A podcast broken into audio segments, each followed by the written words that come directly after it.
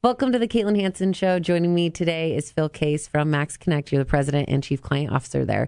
And I'm excited to chat with you today about Max Connect marketing and what you guys are doing and all the history that led you to where you are today. So thanks for being here. Great to be with you, Caitlin. So first, let's start by talking about what Max Connect marketing is and what makes you guys so unique because there's so many different agencies out there. Yeah, there's literally tens of thousands of digital agencies throughout the world. A few things that make us unique in the fact that we're performance driven. Uh, we only will work with clients where we can have an impact to revenue. Um, our team's actually compensated based on how well they perform on the campaigns. So they have skin in the game, which is always good. Uh, but we've developed a unique and proprietary technology called Kudos, uh, which allows us to have greater insight from a audience targeting, but particularly around the customer journey and being able to have a very uh, visualized approach relative to reaching a particular um, business or you know consumer in the market. And that's a fairly new product, correct? It is in the last year or so. In terms of our outward facing, this is the same technology we've utilized for years and that approach and methodology, but we've since built it out in such a way that our clients have access to it. Can you give me an example of how Kudos is used, maybe with a specific client? You don't have to name them or what the product is that is developed. Yeah. So imagine you're in the market for a what's your favorite kind of car? Oh my gosh, Jeep Wrangler. That's what okay. I drive. Jeep Wrangler. So you're in the market to buy a new Jeep Wrangler. So you begin to talk to friends and family. You look at Jeep.com. You see what the latest models, latest and greatest. You start to watch some videos about the new Jeeps coming out. As you're doing that, um, we, along with many others, are tracking every single breadcrumb that you're leaving along the way. We're picking up, we're putting together the pieces that you're beginning to be in market to buy a new vehicle. Mm. And the dealerships we work with from an automotive sense, we can tell that here's Caitlin. She's two weeks out from buying a Jeep Wrangler. She's going to buy wow. it somewhere in Salt Lake or the greater metropolitan area. Who's going to win the business is the question. And so we start to profile you, put you in a certain audience segment and bucket, and start to serve up video ads, display ads, ads on Instagram. I've noticed this. and you've seen that again and again uh, to the point that we're bringing you uh, to the dealership and helping you create a relationship. So, with this new Kudos technology or service that you offer, how does that make you stand out from other agencies? So, right now, there's a lot of shifts happening um, in data privacy. You've probably noticed the new mm-hmm. iPhone has come standard with it, but iOS 14 was a mega update for a lot of brands in the Valley and nationwide and worldwide. They were affected by that because their targeting on Facebook and on Instagram went from incredible to not great. And there's been companies that have lost hundreds of millions of dollars because of that. Uh, they can't get the same kind of return. Um, our ability over the next few years as data privacy becomes increasingly more important. Consumers want to be tracked less. Google and Facebook other, make other major changes. What we're putting together is a more comprehensive customer journey so we can both visualize and track consumers across websites, um, not utilizing cookies, but utilizing beacons, utilizing uh, unique device IDs uh, that they provide. And so we can see a little bit more of that seamless experience, but still anonymize the data, put them into audience cohorts and buckets, and uh, allow you to still have a unique kind of customer journey and experience. So, as we're talking about this data privacy movement and people wanting, you know, to make sure that they're not being tracked and we can select those apps to not actually track what we're doing. How has that become like a pain point for Max Connect? Because I imagine before you developed Kudos and started on this path that you just explained, you kind of came face to face with like, oh no, this is really bad for our business. What was that like for you guys? Yeah, so not only bad for our business potentially, but for every single brand in the world that wants to do marketing. Mm-hmm. And so it, you know, it, it, pretty much includes any business. And um, the pendulum has far been swung in the sense of um, advertisers, for the most part, had all of the data that they ever wanted um, down to the second of what people are doing. And if you've watched the Social um, Dilemma on you know Netflix and seen some of that, it's a little bit scary mm-hmm. in terms of what is it possible. Is, yeah. And I think as that's been awakened in the country, as Congress and others have begun to enact greater kind of privacy laws and requirements, that pendulum went from a free for all, and it's now swung. I feel a little too far mm. to where it's all about consumer privacy to the point where I've had some friends say to me, I actually hate the changes. And I, well, what do you mean? Isn't this better for you? And they said, well, I went from having ads personalized to me on Instagram with outdoor and, you know, fun action gear, et cetera, to I'm now looking at baby dolls because well, it's not the, applying to them. It's not applicable. and the personalization of the ads that an advertiser used to be able to give isn't nearly as specific as as it is now. Now, that's a little bit of an extreme example, but I think people do appreciate that there's at least some thought before you reach out to me. Do so in a personal way as a brand. And I think that's more what we're used to. The brand to consumer relationship or customer uh, should be a little bit more nuanced and personalized.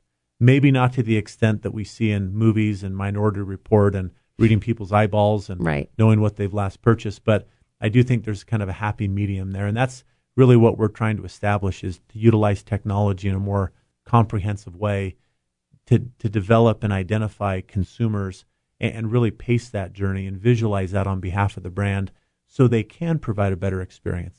It's not about violating consumer privacy. It's about delivering a more personalized um, mm. brand experience that's a really unique way to look at it and obviously gives us a perspective from the other side, right? Because as consumers, I do think a lot of us think, I don't want to be tracked, you know, but we have this phone, this device in our hand and it's happening, right? So there are movements away from that. But as, you know, this pain point came to you guys, and obviously this was a little bit of a, I imagine, a challenge for your business. Did you see a dip in business?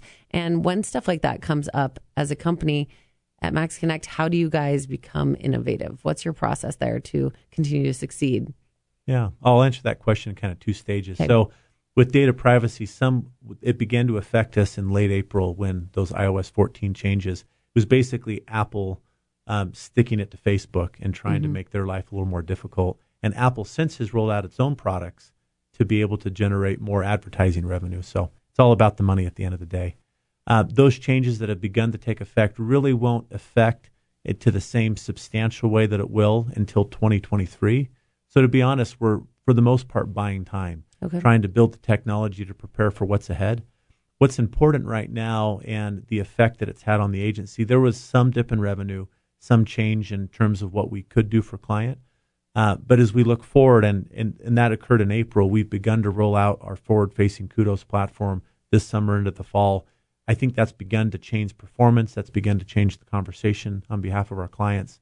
Um, and as we look ahead, I think what we're excited for is what what really the focus right now is on first party data. So if I'm a brand and you've purchased from me, what I do with that data while still maintaining your privacy uh, can allow me to be successful. And most brands haven't really leveraged um, their own customer data, mm-hmm. building the relationships, emailing and text in an appropriate way, being able to utilize that back in the advertising platforms. And so that's a major area of focus that we have.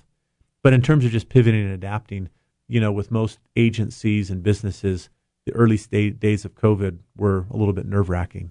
And for us, um, you know, those were the days that a lot of agencies closed shop. Several went out of business. Um, advertising revenues went down 30 to 40 percent, and it was a major, you know, kind of blow uh, to the business last year. And during that time, we not only signaled to the staff that no one's going anywhere, and you know, we're we're not firing anybody, but simultaneously we started to hire. And, and since that time, we've probably grown by about 40% in terms of our team. Um, we were able to take uh, the number 31 Hyundai dealer in the country, located here in Salt Lake City, Utah, uh, to the number two dealer, and see incredible, you know, revenue, you know, setting records um, over last year. And what's interesting now is what we're grappling with as an economy. It's a supply chain issue. It's a staffing mm-hmm. issue.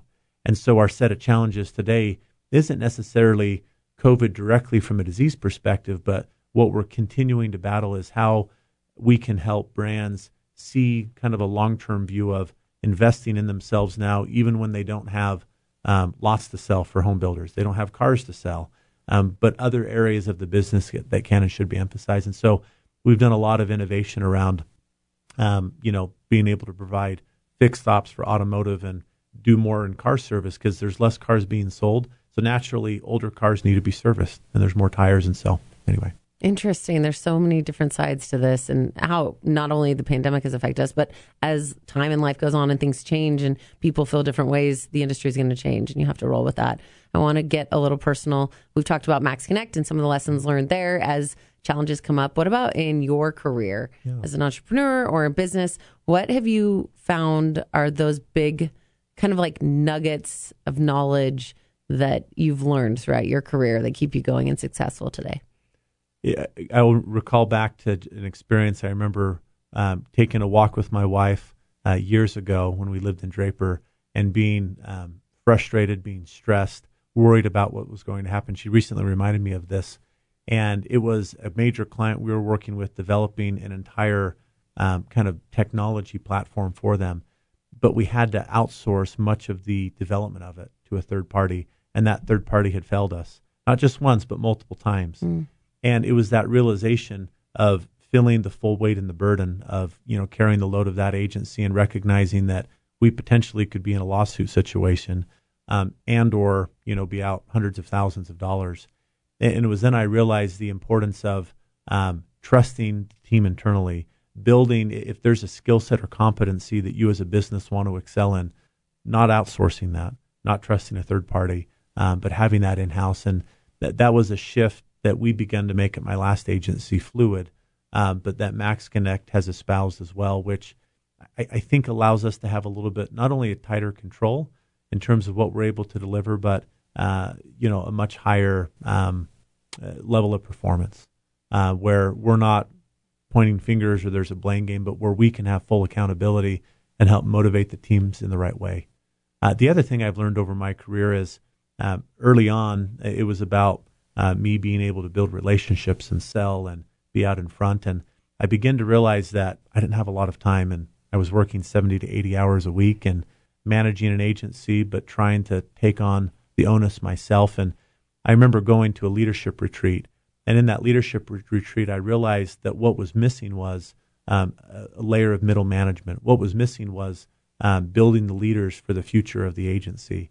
And I was not allowing that leadership burden to be shared. And so I begin to realize there's a difference of being an Olympic athlete and being one who can be a high performing, you know, individual. Uh, but actually, what's more important is being a leadership coach, being an Olympic coach, being able to build that next generation. And that shift that I, I kind of had that realization six, seven years ago. And since that time, uh, my focus in business and uh, where I hope to spend a lot of my time, it's been about procuring the next leaders, helping them develop, helping them in their successes. And I found that you're able to not only move a lot quicker, but it allows you to have the satisfaction that you never get when you yourself exceed, mm. but where others that you're helping build and helping support, when they see those same successes in their career, uh, there's a level of satisfaction that uh, is much different and much more rewarding. Well, I want to come work for you. Don't tell my bosses, but it sounds like a great place to be. And uh, really appreciate these life lessons. We talked, one last thing I want to leave our listeners and viewers with is, you know, we talked about some of these lessons because of challenges that came up or because we did things the wrong way. Are there things that you can look back on and you're like, I did that really well and I was successful and I keep repeating that pattern because not all of our lessons have to come from a painful place, right? We hope. Yeah, I, unfortunately, I think most of us have, you know, the challenges are what teach us the most. It's those, you know, when you're down and um, the negative experiences often turn mm-hmm. into the most um, rewarding moments. In fact, one of my life mottos and for our family is hard is good. Uh, doing the hard things produce the greatest reward. But I will say that when it comes uh, around again, um, the fact that I had the opportunity to build and grow one agency and make a lot of mistakes, I, I'm excited to be part of a fantastic agency that has already been through some of those learning experiences, but where I hope I'm a better leader, where the second time around mm-hmm. it is a little bit easier. Uh, where as we think about um, focus as an organization, as we think about how every individual can contribute, um, that there, there's some kind of proven methodology and success that I can bring to the table. Great. Phil, thank you so much for sharing all of this. Good luck to you, and I appreciate you coming in today. Thank you, Caitlin. Good to be with you. That's all for today. Signing off, I'm Caitlin Hanson. We'll see you next time.